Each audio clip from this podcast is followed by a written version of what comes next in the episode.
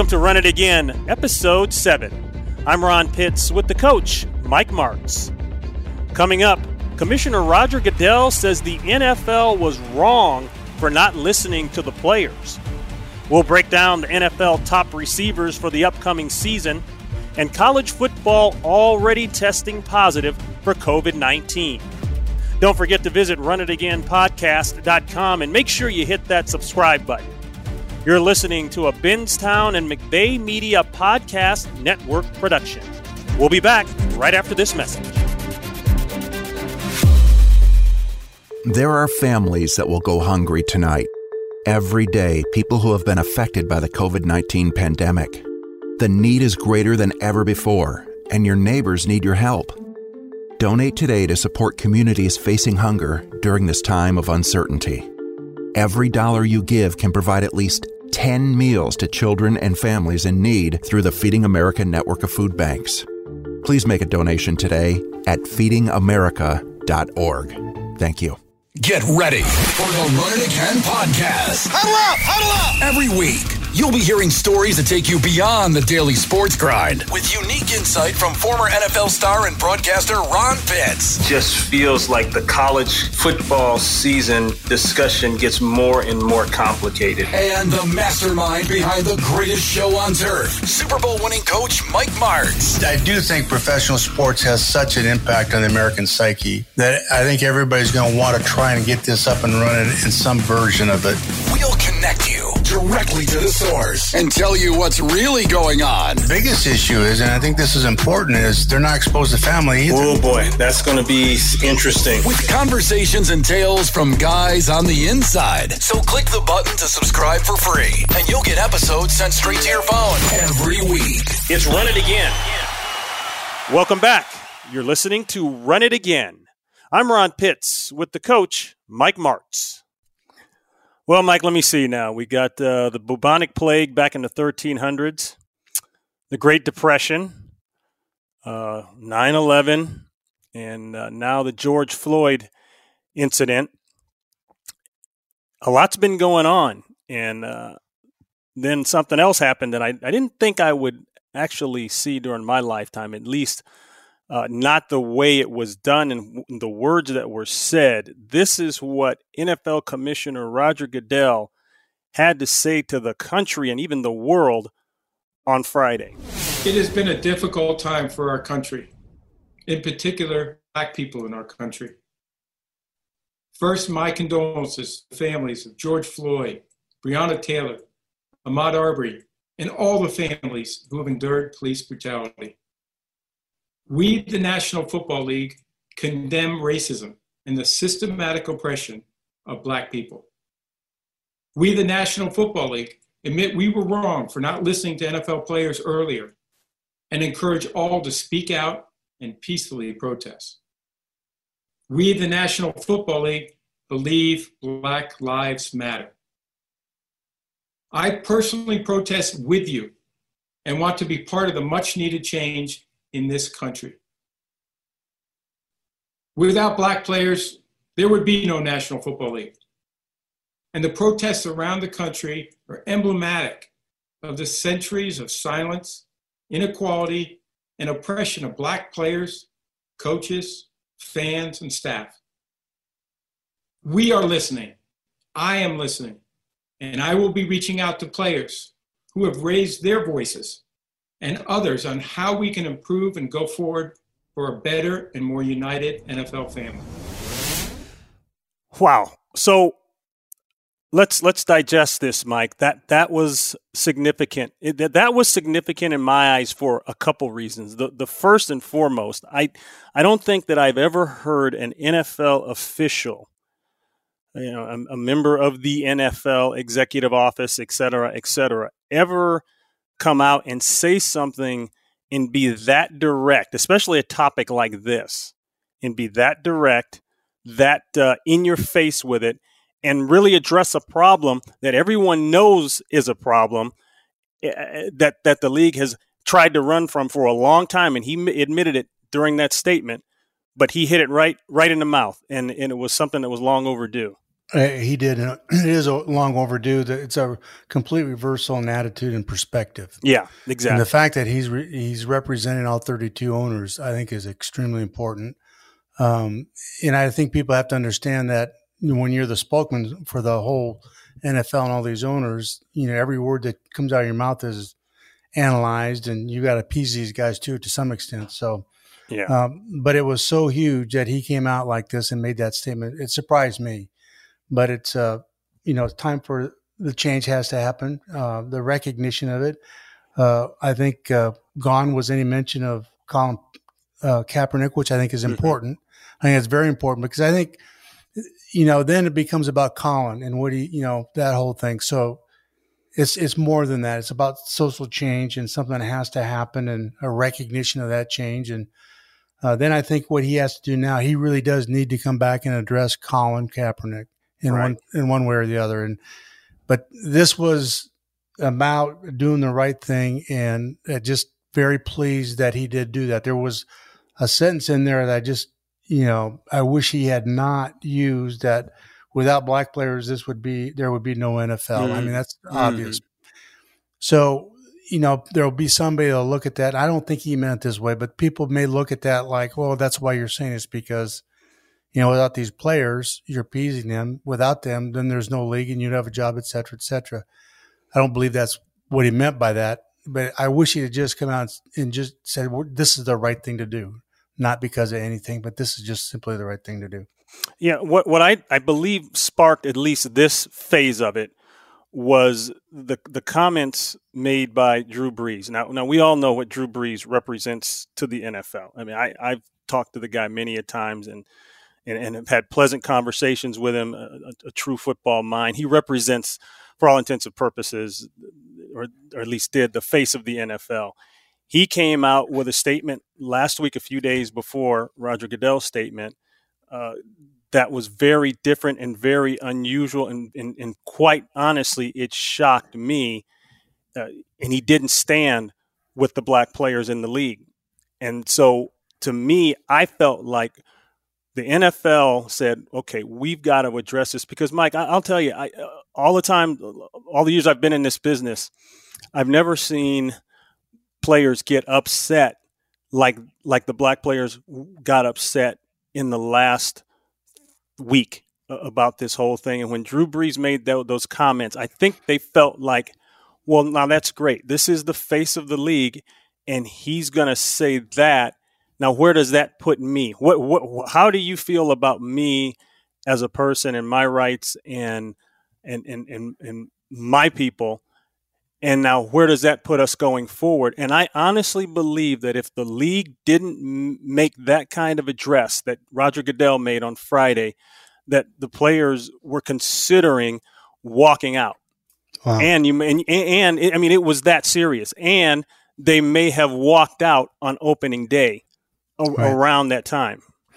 You know, it's it's uh, interesting what he said. I, I get why he said it and how he said it because it's kind of the American experience to me, Ron, is is different for all of us, and for a lot of white America, it's hard to visualize or accept that somebody's got a different experience than you do. You know, he's talking about his grandfather in Europe and World War II. My dad flew; it was a top turret gunner in those bombers over Berlin, and he survived. And you know, it was a heck of a deal. He came back with uh, PTSD and all that and became a drunk and just had a very difficult life. But at the same time that all this is going on, there's a segregated base over there in London uh, with a group called the Red Tails Fund. I didn't know about this until 20 years ago. The Tuskegee Airmen, yeah. Yeah. And so all this in the segregation and, you know, they weren't smart enough and all that dumb stuff about uh, the technology of flying they can't do, all that ignorance existed just that short time ago.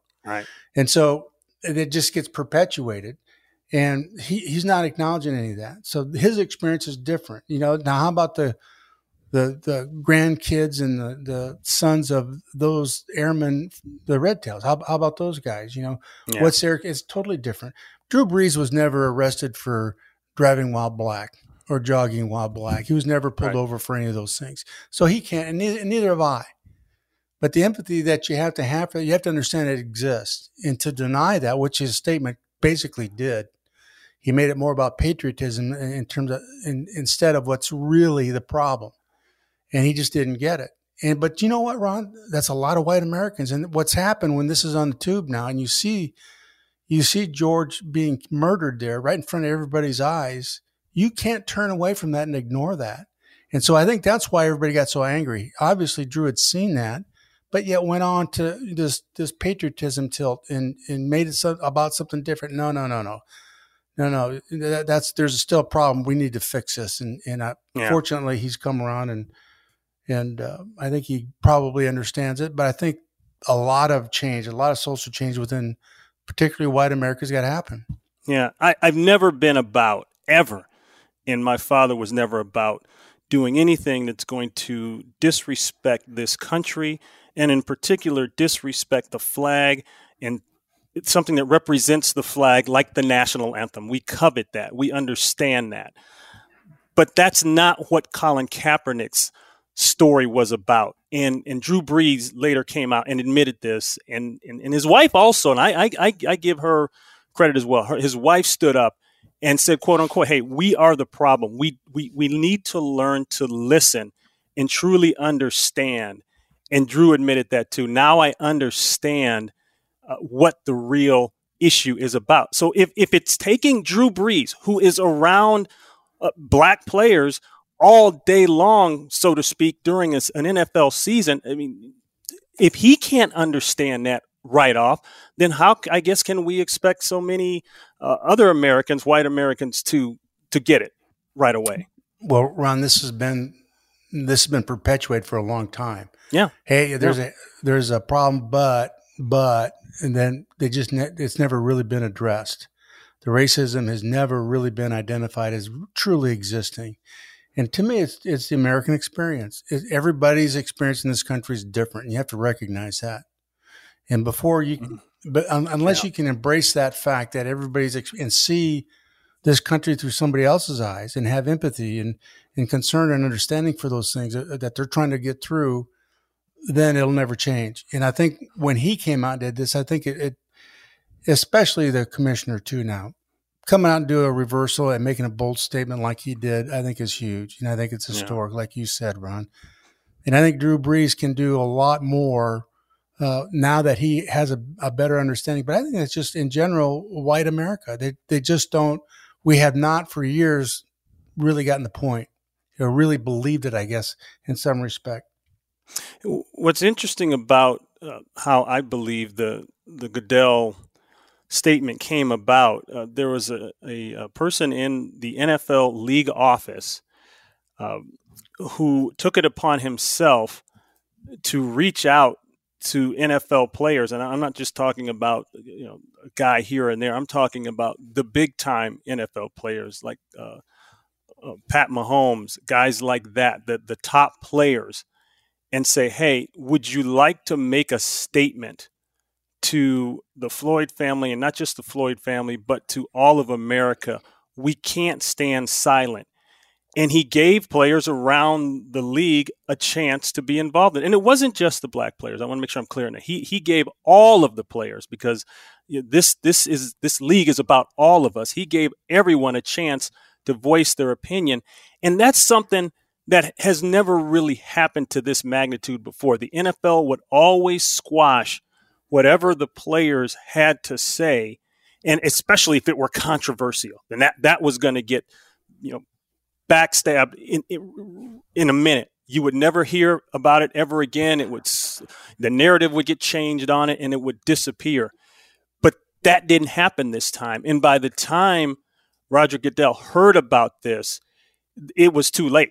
The, the league, the players, the black players in the league and white players, they they had jumped on board with it, and so at that point, now he had to make a decision. Either I'm going to ride this train or I'm going to stand back and be a form of the resistance on it. And obviously, he, he chose to, to get on board and ride the train.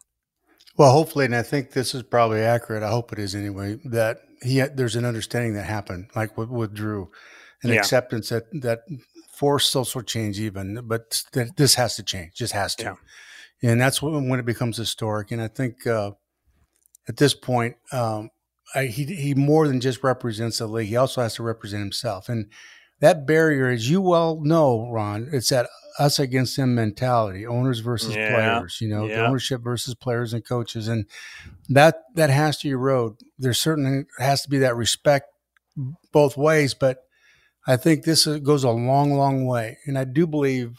I want to believe anyway. That's heartfelt, and he's trying to do the right thing. So Yeah. uh, I think this is this is a big step for for this country. Yeah, Mike, why is there that divide? You know, people ask me all the time, well, why can't you guys have the same, uh, you know, collective bargaining agreement like baseball and basketball? How come your pension, even though they just made an adjustment, is so much lower? And in fact, quite honestly, it's embarrassing compared to baseball and basketball and the other big time sport. But there's always been this us versus them disconnect. It's like in baseball, they call the locker room the clubhouse. It's a club. You know, come on in, guys. You're a part of the club. Football, it's the locker room. you know, the Well, baseball coach is the, he's not the head coach, he's the manager. In football, he's the head coach, the general. Do what he says, don't cross him. There's always been that separation, Mike, and and it's still there. I think there is to some extent. I this goes back that we could spend hours talking about this Yeah. one, Ron. There's Yeah. I've been in some of these meetings, being on the competition committee and listening and being around owners and um, in very private and personal discussions. And there, I just think that these guys are so wealthy. These new owners, particularly the modern owner in this league, they just don't have a heck of a lot of. Res- they've made their money a certain way. They don't have a heck of a lot of respect for players and even less for coaches. To be honest with you, Mm, yeah. um, yeah. they just feel like you know. I hate saying this, but they they're just they're just not. They just don't think they're at all at their peer, and I get all that to some extent. But and that's how they, you know, they, they'll appease, but what they really believe, nobody really knows. And I just have never Right. gotten a good feel for that. And I think the original owners in the league, how they got this league going, they loved the football, but a lot more corporate mentality with these owners today, and the love of the game isn't probably what it should be or could be. And I may be way out of line saying for that. I'm not trying to put words in their mouth or anything, but I just think that that's the way it is when you get into these large corporations anymore. It's just uh, it's a little bit more cutthroat. Yeah, it's it's a business. It's a big time uh, Fortune 500 type business, and that's the mentality. And you know, it's it's kind of always been, hey, you're, you know, you're working in that field, and and and I'm driving by in the big Cadillac. Do you want to go play football? You take it or leave it. If you don't want to go, I'll get someone else. And so it's that that, that Well, like- trickle down has always been there. Like Al Davis said to one of his coaches, "Hey, listen, uh, you take this contract, or there's there's a hundred guys at the door. I can go out and hire anybody to come Oh, and do what you do. That kind of thing. Oh, so it's that boy. It's- mentality. It's, that it's- mentality. you know? and my, that mentality has been there forever. I, I remember I had a coach once. Uh, this was in training camp. He said, "Men, take care of your job, because if you don't, we'll get you out of here as fast as an Indy car can change tires, and it Yeah. takes about two point three seconds to change four Yep. tires and do Yep. about six other things on one of those cars. So the, the point got home pretty quick. But that's that's. But you know. Ron, there's no other sport with this many moving pieces either. Yeah. you know, with the numbers of, of people on the team and, and having to bring that all together and, and bond it and put it together and get that thing out on the field and play well and all that stuff. There's just so many moving pieces. It's there has to be a certain amount of pressure and discipline Yeah. from above. I Yeah. get all that, but uh, in terms of the negotiations, it's just different with every club. You know, some some are a lot easier than others. Yeah, now it'll be interesting to see what Roger Goodell does going forward, as you just alluded to there, Mike. Okay, so he's come out and he's made the statement. And at least for now, I think a lot of the players have said, okay, thank you for at least acknowledging that there is a problem instead of sweeping it under the, the proverbial rug like they've done for so long. But the narrative out of the White House is questionable as to where uh, Roger Goodell is going w- with this national anthem thing. You know, are, are, are you saying, and Don, Donald Trump said this, are you saying that it's okay to let players kneel for the national anthem? So we still are going to have to get to this point, as sad as it is, and, and, and something's going to happen. Everyone's going to have to, I think, Mike, I would hope, be on the same page in some way, shape, or form. Yeah, this is difficult. I don't think you can legislate whether somebody takes a knee or not. I think the, you know, the interpretation of that, like I said, a lot of people see this more as a uh, patriotism thing, is as opposed to a racial issue that needs to be addressed and fixed. Right. And there's a divide there. Now, Colin used that opportunity to bring attention to it. When that first happened, I wasn't happy about it. To be honest no. with you, I was not yeah. happy about it. But I get it. You you can't see what happened to George and and um, have the same feeling. You, you can't. Yeah. It's impossible. So um, I don't know. I, I think that uh, they'll play the national anthem, obviously, and then you have to do what uh, your conscience tells you to do, and any interpretation from that is. I don't think anybody on any football team has wants to disrespect this country or the American flag. I don't. Absolutely, I, I didn't not. know that before, but I don't believe that anymore. I just they're they're yeah. trying to make a point about you know the situation, and and uh, and I, I have a different feeling about now than I did back then. Yeah. So now, Mike, just say you're you're you're coaching today, and you're one of the 32 head coaches. What do you say to your team regarding this right now, if anything at all? Well, I, first of all, we'll have a discussion uh, just about every day about um, what's happened socially. Uh, you have to, you do have to address it and stay with you guys in terms of what's going on, and then you have to leave it to each individual do what you feel like you need to do. Uh, yeah if, if you feel like you still need to continue to take make a statement, if um, if you guys as a group feel like y'all want to take a knee, or if you don't want that, that's fine. Uh, you can't legislate that type of thing. You've got to allow them to express themselves and and uh, do that. And what, no matter what anybody says, you know, you, this that's one of the things that makes us such a great country. Yeah. All right. Well, to be continued. I, I guarantee you there'll be more of this, and we'll. Uh, I just we'll want to play football, Ron. I just oh. want to see football games. can, can, you can you can you imagine what kind of antacid that uh, well a lot of the country's been on with with everything we've gone through, but Roger Goodell when he didn't think that the first five months of 2020 were going to be like this, did he? No, but I, you know, going back to your original question too about where do, where do we go? Where does Roger go from here in the league? The very first thing he does need to do is he needs to address Colin Kaepernick that situation. Yeah, uh, he didn't include him in the statement, which I thought was the right thing to do. But eventually, that needs to be addressed, and and uh, he does need to be given the opportunity. Now, I will tell you this: aside from everything, I was never a big fan of him as a quarterback. So Mm. I, mean, I kind of got that. I, I just don't think he has the read and react. I think what they did with him was very, very effective. And I don't know where he is now as a player, but uh, at least he should be given the opportunity. All right, Coach, we're going to take a quick break. We'll be back with more Run It Again after this message. Not too long ago, there were people who never dreamed they would need help feeding their families. But then the pandemic hit, and their income suddenly stopped leaving them with no means to buy food. Now, these are people you know, your neighbors, but you can help. If you donate just $1, you can provide at least 10 meals for these people through the Feeding America network of food banks. Imagine what $10 would do, or even 20. Please donate today at feedingamerica.org. Thank you. Run It Again is an inside look at the players, the coaches, and the business of sports with former NFL star and broadcaster Ron Pitts. And two minutes later, I was back in the same Oklahoma drill that I got the concussion from. And the mastermind behind the greatest show on turf, Coach Mike Martz. And we want to force him into a vanilla defense and go to work. Run It Again is a hard hitting, no BS podcast that connects you directly to the source. This is Run It Again. Welcome back. You're listening to Run It Again. I'm Ron Pitts with the coach, Mike Martz. If you talk about quarterbacks, I think you have to now talk about receivers. And everybody's been pretty excited about this this group of young receivers that have come out in the draft. Uh, guys like CeeDee Lamb. You know, a lot of people are looking uh, to, to for big things from, and a couple other kids.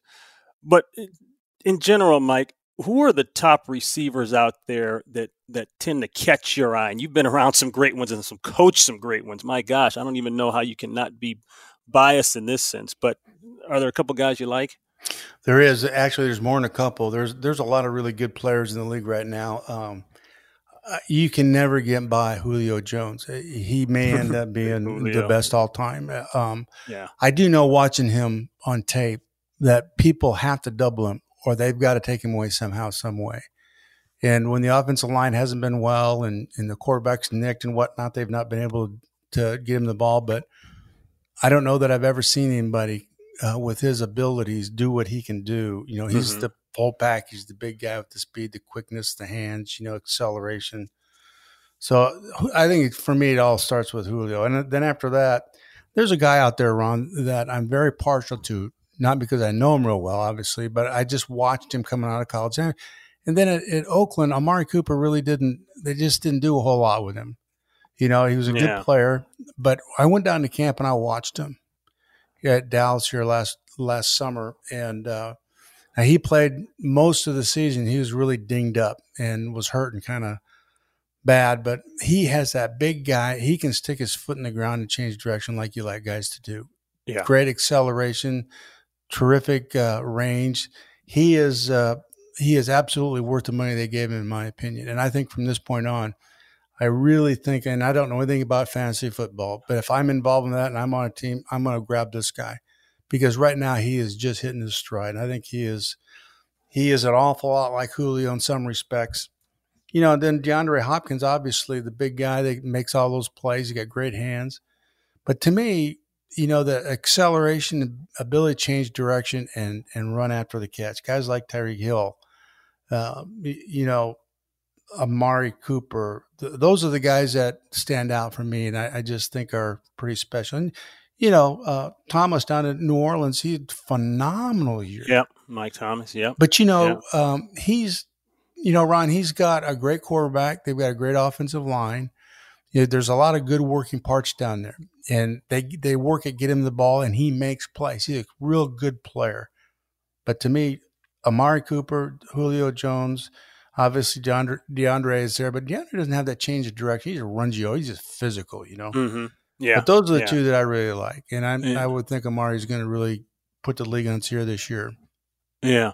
Uh, does it? Did it surprise you at all that he left Oakland? Was allowed to get out of there? No, there was a disconnect there somehow, and he's too big a talent, and I don't know what happened there. I really yeah. don't.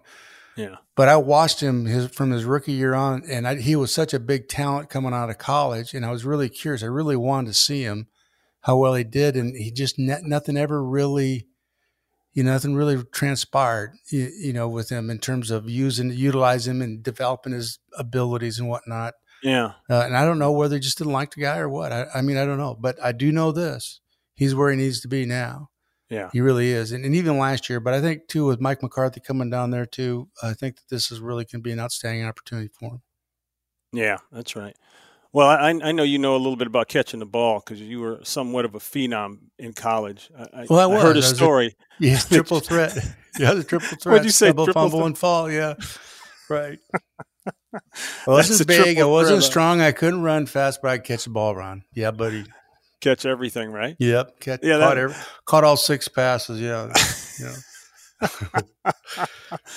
yeah, I heard you had so much torque. You uh, you you ripped the hamstring off the bone one time. I didn't even know what a hamstring was when I tore my hamstring in college. That's that's the truth.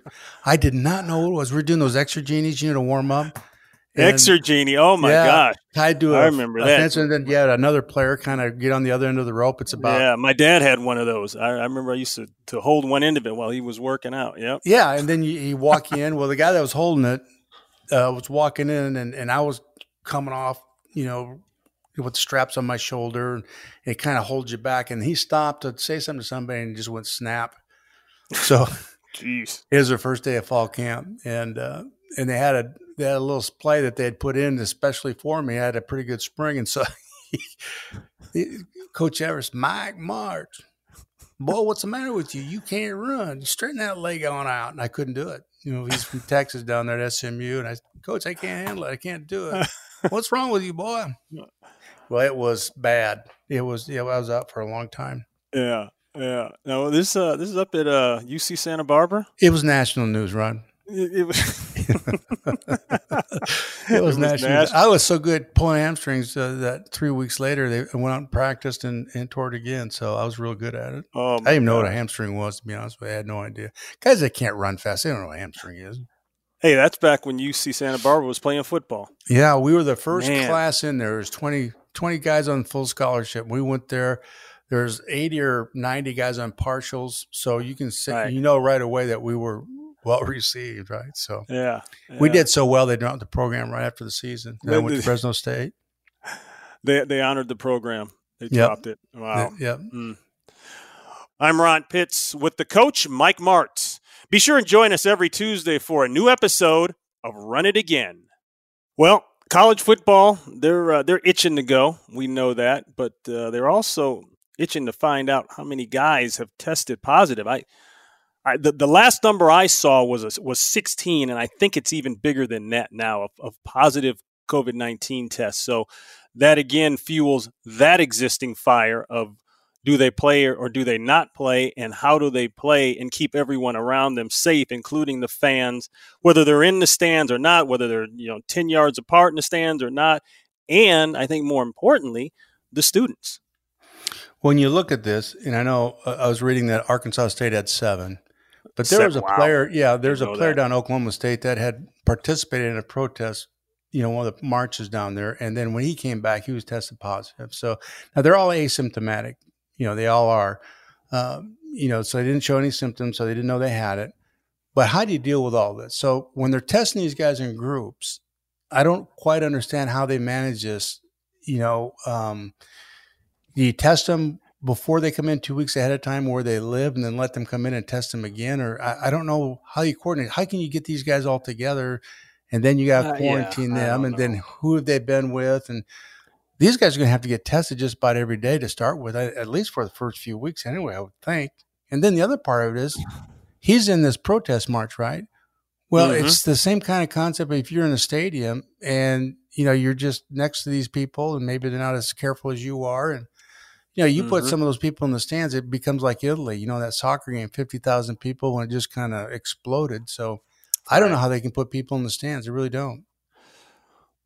Well, the the first question for me is okay. So if the University of Alabama, week seven, and let's say they're number one in the conference, rolling along like uh, like they usually do, okay, and all of a sudden, uh, two offensive linemen and a defensive back come up dirty on on a COVID nineteen test.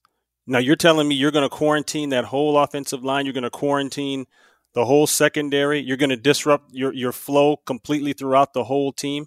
I, I I'm not saying that won't happen. I, I want to see it happen. I just don't believe that that's realistic. Well, I think the only thing you can do, and I read this somewhere, that they really kind of plan on testing them on a daily basis. A daily so what, basis. On wow. a daily basis. So once yeah. they're together, yeah. If those guys all tested, but there's the other guys still tested negative, then I think you can quarantine them and continue on. But your point's well taken. You know, if they if they're not testing them that much, then you have to think that you got to test everybody and see if you know if they're positive. So once they've tested positive, you got to go back and test that whole group that they're with. You know, eh, so right, right. I think the, eh, uh, there's going to have to be constant testing and monitoring, and they they really have to kind of keep them separate. So I think it's doable. Uh, the SEC obviously is is on bent on getting that done. I don't know that you can put people in the stands and take that chance. I, I just don't think you can do that.